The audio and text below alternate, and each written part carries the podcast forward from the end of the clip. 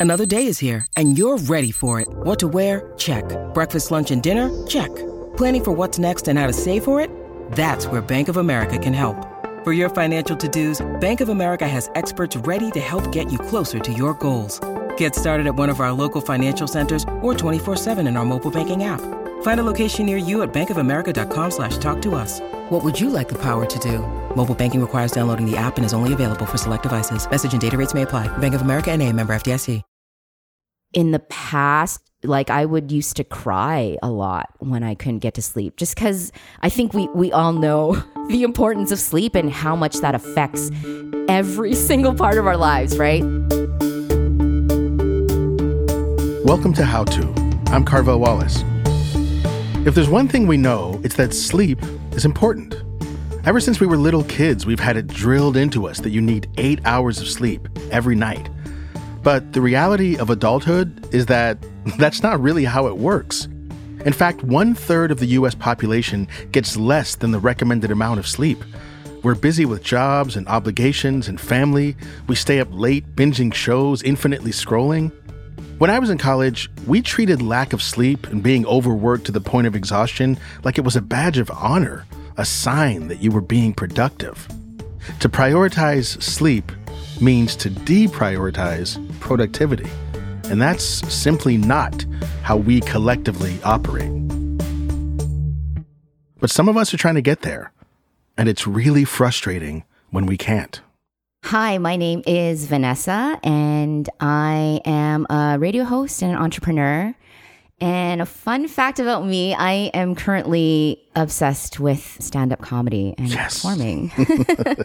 oh, great. I can't wait for you to try some of your material here on the podcast. um, okay, so can you tell us the background of the story? Why did you write into How To? yeah, so I wrote into how to because a lot of the episodes, past episodes, have helped me a lot. I've taken many notes on past episodes, and I struggled with sleep for a very long time. I've just always been a really light sleeper, and I don't know, it just brings on so much anxiety sometimes and stress. So, what does that look like? Uh, is it like you go to sleep and then you wake up in the middle of the night and you're up? Is it that you can't go to sleep at all? Is it that you sort of are up and down, up and down all night? What is what does that look like? Um, when I'm on my own or when my partner is with me. Uh, I'm curious about both, but I, I think we're going to start with what's what's it like when your partner? Yeah. So when my partner is over, it's very hard for me to fall asleep. Like I just mm-hmm. feel like I am so aware that he's beside me and like oh he's breathing and i can hear him breathing. And I, I wear mm. earplugs by the way. Like my sense of hearing is mm-hmm. Too good i would say. But um yeah like i can hear him breathing and any slight movement like i'm like oh i'm i'm, I'm up. Like I, i'm just so aware right? And i get really stressed out about not being able to sleep. And then i think also it's the anticipation of oh my partner is going to be staying over with me i just really need to get a good rest and then i don't and then it's so frustrating yeah. yeah, and then that's when I sometimes um, end up moving to my couch where I know I can at least get like a good couple hours of, of shut eye before I have to get up and go to work and stuff. While the couch is a trusty refuge, it's obviously not what most people or their backs prefer night after night. So over the years, Vanessa has found a few tools to help her get the rest she needs. I have started repeating, you know, mantras to myself and just saying like, you know, it's it's it's okay. Like I'm I'm safe. I can rest. I don't need to be alert. Like I need to sleep, right? Like trying to just tell myself to relax my body and doing my breathing exercises and sometimes that works and and of course like I think with my schedule and you know my work schedule and all the the extracurricular things that I really love doing. Sometimes even that um causes anxiety and some stress because I know I have a lot on my plate if that makes sense. And I'm like thinking about yeah. it right? And so this is Yeah. when I, at night I'm like okay Vanessa like you don't need to be thinking about all of these things before you go to bed right? Like you know that's going to keep you up.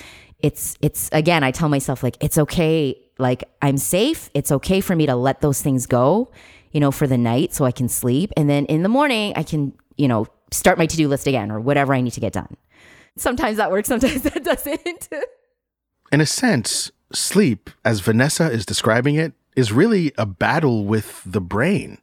And how can a person win that? What do you do? We decided to ask someone who's been working on this issue for a long time. I'm uh, Dr. Wendy Troxel. I'm a licensed clinical psychologist, specially trained in sleep medicine. I'm also a senior scientist at the RAND Corporation, and I'm author of the book sharing the covers Every Couple's Guide to Better Sleep. So, whether you can't get to sleep, can't stay asleep, can't deal with the snoring, or are simply just fighting for your life in bed, Dr. Troxel has some wonderful advice for you. And because this is such a big topic, we're going to break it up into two parts. This week, we talk about getting a good night's rest. And next week, we talk about doing that while sharing a bed. And later, we're going to revisit a show that you all had lots of thoughts about. You'll remember that a few weeks back, we published an awesome episode about how to get back into reading books. So many of you wrote in with brilliant advice of your own that we decided to read some of it at the end of the show. So make sure to stick around.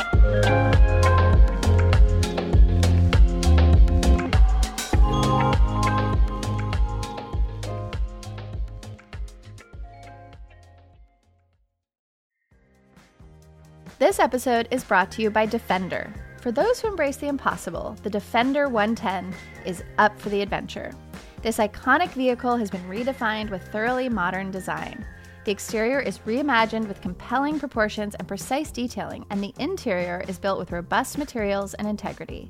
The Defender capability is legendary, whether you're facing off road challenges or harsh weather conditions. Built for the modern explorer, the Defender 110 lets you go further and do more. And cargo capacity means more room for your gear. To drive the Defender is to explore with greater confidence. Powerful innovations like the intuitive driver display and award winning infotainment system keep you connected. Innovative camera technologies deliver unobstructed views and effortless maneuvering. Ready for a wide range of adventures, the Defender family features the two door Defender 90, the Defender 110, and the Defender 130, which seats up to eight. A vehicle made to go further, the Defender 110. Learn more at LandRoverUSA.com forward slash Defender. Apple Card is the perfect cashback rewards credit card. You earn up to 3% daily cash on every purchase every day. That's 3% on your favorite products at Apple, 2% on all other Apple Card with Apple Pay purchases, and 1% on anything you buy with your titanium Apple Card or virtual card number. Visit apple.co slash card calculator to see how much you can earn. Apple Card issued by Goldman Sachs Bank USA, Salt Lake City branch. Subject to credit approval. Terms apply.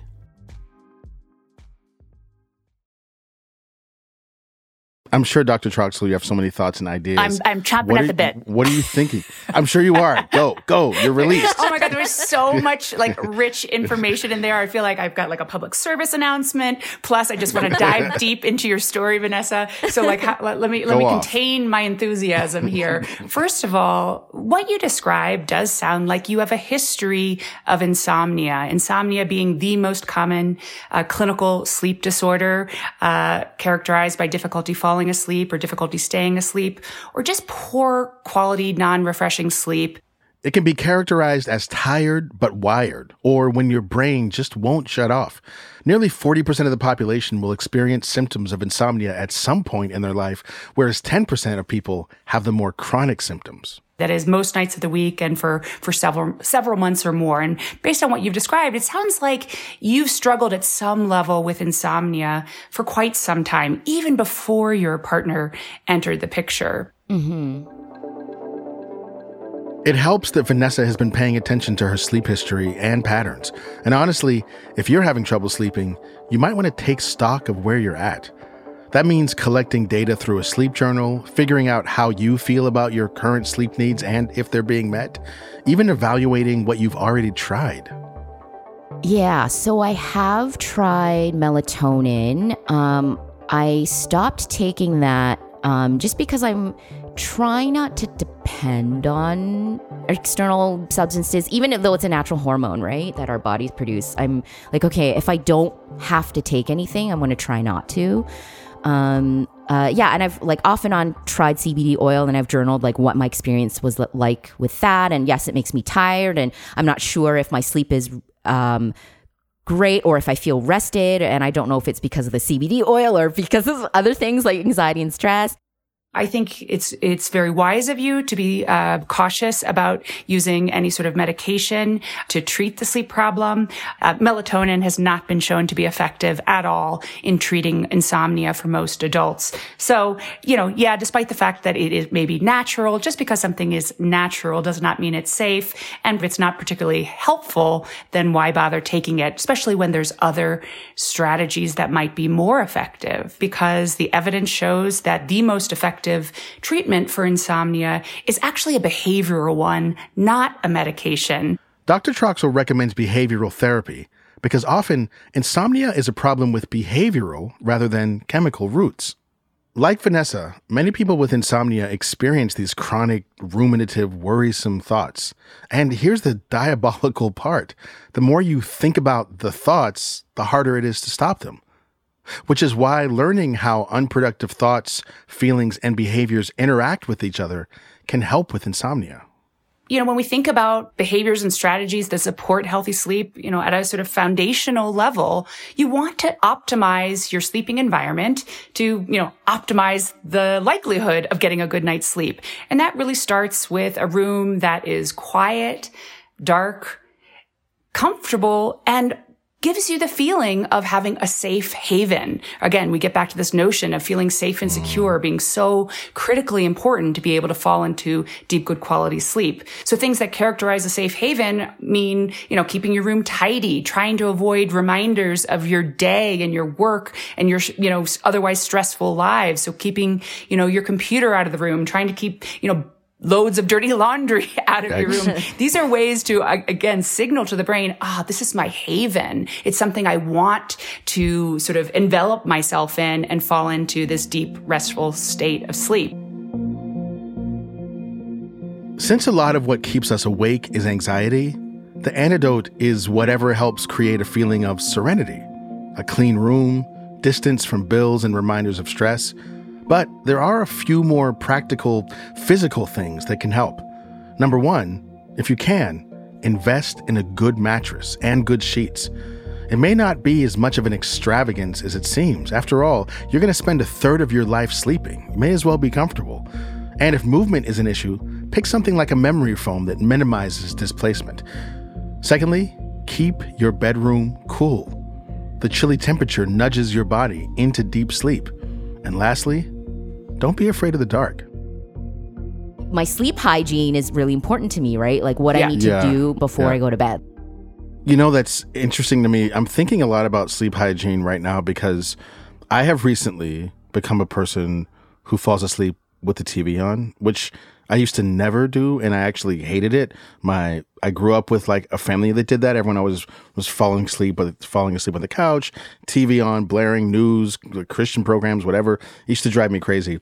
I had a partner who used to watch like the most absurd, like horrible, mur- like murder reality shows as we were dozing off, and it drove me crazy. But she was like, "I can't sleep unless I. I'm sorry, this is what it has to be."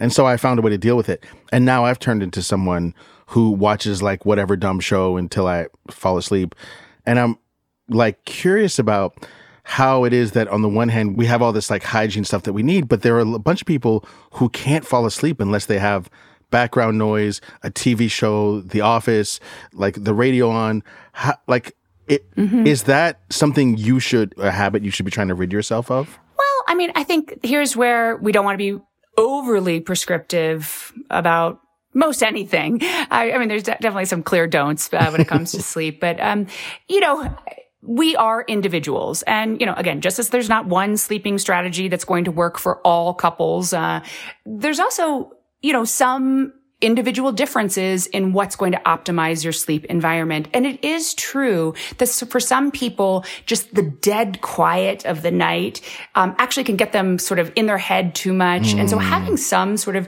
external background noise personally, I recommend something like white noise, which is a more constant uh, decibel level, less likely to interrupt sleep mm-hmm. if like the the volume changes, as could happen with regular TV programming. Mm-hmm. Some people do benefit from having that sort of distracting background noise as, you know, it sort of lulls them into sleep. So I'm kind of of the mindset that yes, we have sort of these general practices known as sleep hygiene. By the way, I hate that term. it seems like dirty. Or something. Why, why do you hate it? Like, Is it because it feels because uh, it feels judgmental or somehow? I, I, yeah, it's like well, it's like we have like dental hygiene and we have like sleep hygiene, and it's like well, what right. like, is is the alternative that you're like a right. dirty sleeper? Right, I don't know. Like yeah. I've Such never liked that. Sleeper. You're a dirty, sleeper. You know, uh, you know, you sleep with the television on. You take your phone to bed. Dirty, you are a dirty sleeper. sleeper. Oh, okay. All right. So not that. That's going to be the one thing I learned from this podcast. okay. You're not a dirty sleeper. You, yeah, you may need to improve on your sleep habits and health behaviors, but uh, you're not a dirty sleeper.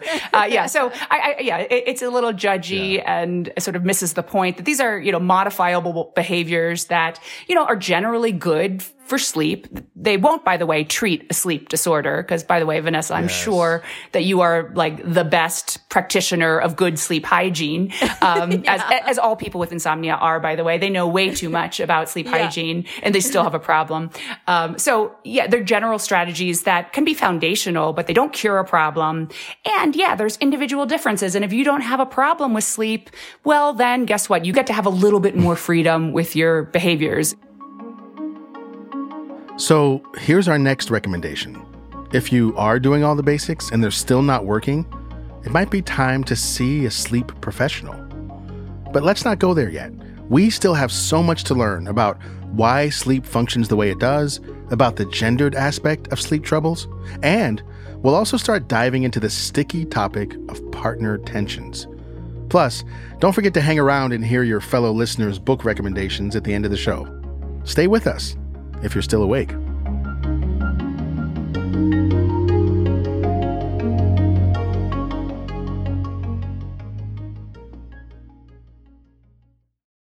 This episode is brought to you by Progressive Insurance. Hey, listeners, whether you love true crime or comedies, celebrity interviews, news, or even motivational speakers, you call the shots on what's in your podcast queue, right? And guess what? Now you can call the shots on your auto insurance too. Enter the Name Your Price tool from Progressive. The Name Your Price tool puts you in charge of your auto insurance by working just the way it sounds. You tell Progressive how much you want to pay for car insurance. Then they'll show you a variety of coverages that fit within your budget, giving you options. Now, that's something you'll want to press play on. It's easy to start a quote, and you'll be able to choose the best option for you fast. It's just one of the many ways you can save with Progressive Insurance. Quote today at progressive.com to try the Name Your Price tool for yourself and join over 28 million drivers who trust Progressive. Progressive Casualty Insurance Company and Affiliates. Price and coverage match limited by state law. On Death, Sex, and Money, we feature interviews with you, our community of listeners, getting honest about uncomfortable things. I developed an illness where it isn't safe for me to drive. A friend once said to me, Sex is like air. You don't think about it until you're not getting enough. This is a similar sort of thing if you just replace sex with driving. Listen to Death, Sex, and Money wherever you get podcasts.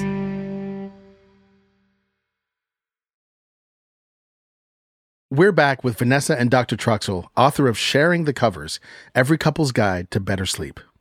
I want to touch on what you talked about so beautifully about sort of the, the core um, issue with your trouble sleeping, which is this tendency to be vigilant mm. at night, which has been somewhat exacerbated in any new environment, whether that new environment be traveling or with sleeping with your partner. Um, and that this is really thought to be sort of one of the core constructs or, or sort of the underlying um, ideology of insomnia that some people um, just really have trouble down regulating those arousal mechanisms mm, that, that yeah. is sort of our alertness mechanisms. And in fact, over time, the more you struggle with sleep, uh, the more you actually become more vigilant at night mm-hmm. because things like anxiety or anticipation of, oh my gosh, am I going to be able to sleep tonight? How bad is it going to be now that my partner is sleeping with me? That sort of anticipatory anxiety further amps up the vigilance response. Now, Mm-hmm. vigilance is antithetical to the sleep state. To be able to fall asleep, and you also use this word, you need to feel safe and secure, right? Mm-hmm. And that makes sense from an evolutionary standpoint. We as human beings, we need sleep for survival. But sleep itself, when you really get down to it, it can be an unsafe thing to do from an evolutionary standpoint. You're lying down, you're semi-conscious, your eyes are closed, you're vulnerable to potential threats from the environment. And part of that is hardwired into our brains and biology. And some of us have more of this vigilance response. Now, what's also interesting to me is we as human beings also tend to be social beings. And so one of the primary ways that we as humans create a sense of safety and security is actually with our connections with close others. That said, you are in a. I, I'm not, how long have you been in this relationship, by the way? Um, so just under a year. Okay, so it's still a relatively new relationship. And Yeah. unfamiliarity is also a threat signal to our brain. And again, so that even though relationships, and hopefully it's a good quality relationship, can psychologically provide a lot of benefits, um, particularly over time in allowing you to feel safe and secure especially at night when we're vulnerable as human beings. But right now, there's partly an adaptation process that needs to happen. And just getting used to your partner being there, his mm-hmm. noises, his movements, his breathing, that all sounds like it's signaling in you this increase in the vigilance response. And that's where you're starting to feel more anxiety hmm. and worrying about how you're going to sleep with your partner. And I just want to say that that's really normal. Uh, and this is part of the problem is that we lack a dialogue in society about, oh, when you adjust to a new relationship, it's not just about getting to know the person, you know, in the part of the day that is daylight hours, but it's also in that crucial third of our lives that we mostly spend asleep. You know, ever since you said that it was associated with vigilance, I started thinking about all the people who I know who have had trouble sleeping, besides me, um, are, are all women. And um, I've always thought about these are also people who I feel like um, move through the world with an increased sense of responsibility for everyone and everything around them. Exactly. For the children, the relationships, the job, the household, the whatever, like in ways that it feels to me that it's not just like, oh, something is biologically off and I don't produce enough sleep hormones or whatever it is. It's that I am constantly in, in vigilance in the way that I engage with the world. And that, and that really, I mean, I sort of move through the day navigating that. But when everything gets quiet, that's when I'm overwhelmed by that. And so it feels to me like a gendered issue. And I wonder, Dr. Troxel, if that's something that you experience or see that way as well. Absolutely. And there's really some actually very fascinating um, neuroscience work showing exactly what many, many women will tell you, which is that even while asleep, women's brains show signs of being awake. and it's, it's that very concept, um, in part because of traditional caregiving responsibilities and that women just sort of, um, either you know, because of, you know, so, social norms or because of biology, that remains to be determined, um, just t- tend to be the caregivers and, uh, are sort of responsible for, you know, everyone around them, uh, that this pervades the night as well. So women's brains, you know, also manifest that, that even while asleep, uh, women's brains show some heightened activity in certain areas. And, and that, that might actually be part of the sort of underlying, uh, reason why women, statistically speaking, are more likely to have insomnia than men. I'm curious about some of the kind of like, uh, I guess, biology around threat and the way our brains function at night. Like, what, I mean, what is sleep really biologically from like a brain perspective? And then how does anxiety, like the type that Vanessa is describing, um, and that I think many of us can relate to, especially over the past few years, how does that anxiety interrupt the, the, the normal biological pattern of sleep? Yeah. Well, I think the easiest way to think about it is sort of in the context. I mean, I think about sort of, you know, these opposing affective states that also have, you know, sort of physiological correlates um, of, you know, vigilance versus safety and security. And, you know, vigilance stimulates uh, a physiological stress response. Here we're talking about sort of the fight or flight response. We have heightened sympathetic nervous system activity. You know, uh, our blood pressure goes up, our heart rate is in- increased. We have heightened cortisol responses, all of which we know um, can interfere with the ability to fall into deep, good quality sleep. And on the other spectrum, you have this feeling of safety and security, which again, physiologically, um, looks more like the down regulation of the sympathetic nervous response mm. and the upregulation of the parasympathetic nervous system response, uh, which is one of the reasons why, for instance, that doing practices like meditation or relaxation can be, be very beneficial for sleep because they help to stimulate that parasympathetic uh, nervous system response or that uh, relaxation response. It's helping to cue the brain and the body that the world is safe and secure and therefore I can fall into this truly vulnerable state of sleep. Mm-hmm. The one other piece that I just want to mention um, about sort of what sleep is is that people have this misnomer that falling asleep is like a light switch, you know, that we have this very sort of discrete, like you're awake and then you flip off the switch and then you're asleep.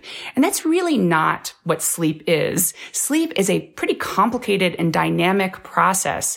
And to be able to fall asleep our body really needs to sort of descend into it. And so the more you can kind of give your body and your brain cues of, you know, predictability, because that, you know, shows that, you know, the world is, you know, safe and secure. That can also sort of downregulate that sympathetic nervous system response. The more that you can sort of create positive mood and affect and, you know, relaxation feelings, that's also really good to sort of stimulate this process of unwinding and, you know, descending into sleep as, as opposed to this idea that like we go into sleep and it's lights off and our brain just sort of like flips the mm-hmm. switch. It really is a process. And some people, particularly those like Vanessa who struggle with insomnia, your brains may just, you know, and the research is still coming out on this exactly how um, insomnia looks in the brain. But there is evidence that this sort of hyper arousal response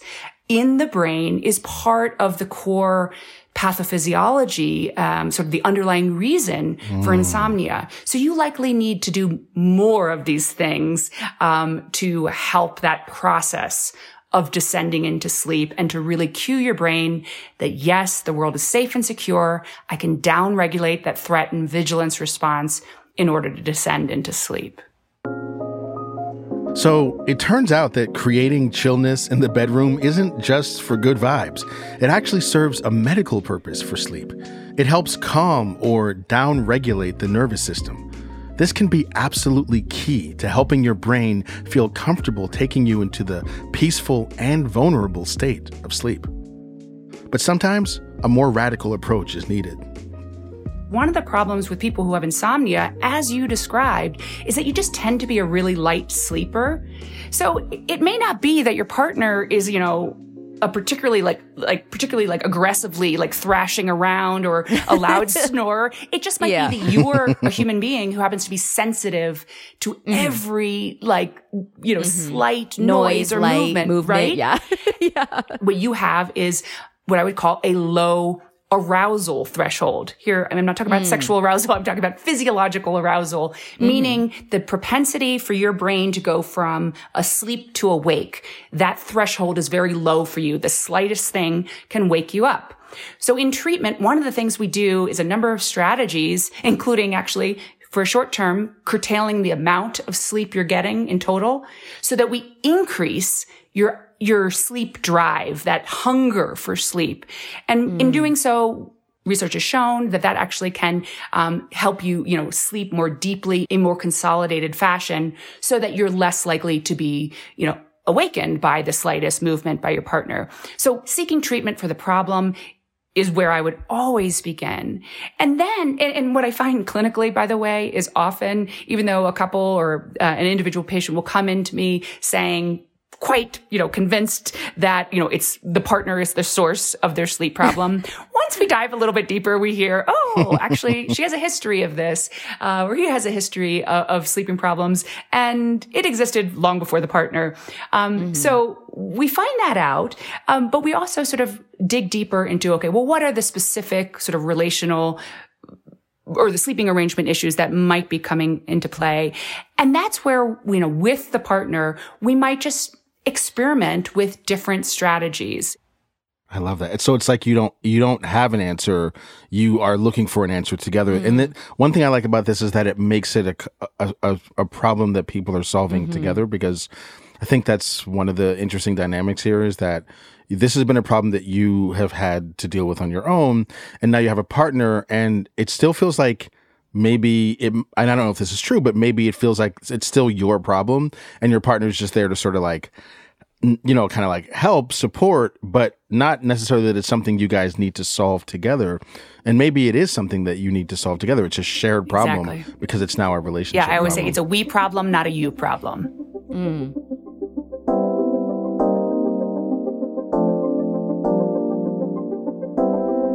So next week, let's make it a we problem. We're going to talk about how to share a bed better and why we love to do it, even though countless studies show that we sleep better alone. Then, we're going to dive into the surprising history of co sleeping, learn how to be a better bed companion, and how and when to navigate the dreaded sleep divorce. Be sure to tune in. But, as promised, before we get out of here, a few weeks back, we ran an episode about reading. You'll recall our listener Kate stopped reading books in 2016 after the loss of a child. She's been trying a bunch of things to fall back in love with reading, but at the end of the episode, she asked if our listeners had any other ideas. And boy, did you ever.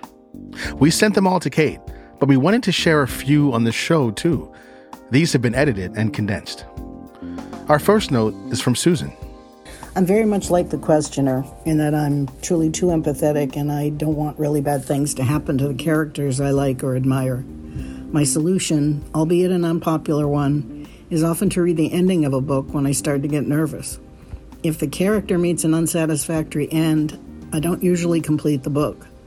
But if I know he or she will be okay, I continue. Interestingly enough, I still enjoy the book even after I know the ending, because I then read the book with more questions and insight. I see what kind of choices the characters make that will then lead them to the ultimate end of the book. While taking away the suspense, which I can't stomach, it actually adds another level of complexity to my reading enjoyment. One book I'd recommend is Dear Mrs. Bird by A.J. Pearce. I love that.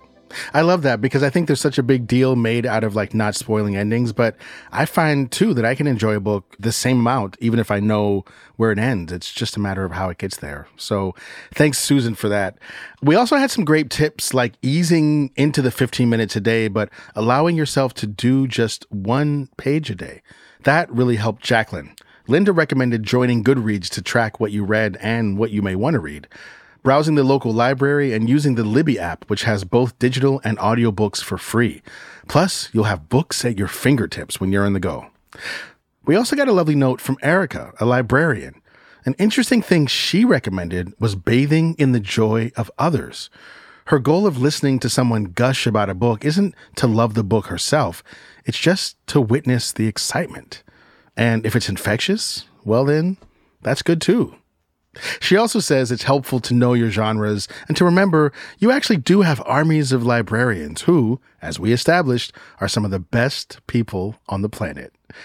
And finally, we have a familiar voice. She was a listener on our episode about loving your face. Good morning. This is Rel calling from Ottawa, Ontario. calling to say how much I enjoyed the episode about getting back into reading. I'm going to share one piece of advice that is to check out the Reader's Book of Rights. It's a great list that includes things like the right not to read, the right not to defend your choices, the right to skip pages, and the right to read anywhere. I'm actually going to share uh, the recommendation to read Bossypants by Tina Fey. As you can imagine, it's hilarious, but it's also really well written, and she shares pretty useful lessons in just leadership. So uh, that's that's my book recommendation. Thanks again. I love that. Once again, Rel coming through with the good content. I love being able to skip pages when I feel like it. I do that all the time, and I never tell people. Sometimes I just skim a page. I'm like, I kind of get the gist here. Um, so I'm glad that there's. Turns out I have a constitutional right to do that. Um, thank you again to everyone who wrote in. It means so much to us that you took time to commiserate and share your advice. And with that being said, if you ever have advice on any of our episodes, send us a note at howto at slate.com or leave us a voicemail at 646 495 4001. That's also where you can send any questions of your own. And if you like what you heard today, please give us a rating and a review and tell a friend because that helps us help more people. How To's executive producer is Derek John. Rosemary Belson, Kevin Bendis, and Jabari Butler produced this episode. Merritt Jacob is senior technical director. Charles Duhigg created the show. Amanda Ripley is my co host. And I'm Carvell Wallace. Thanks for listening.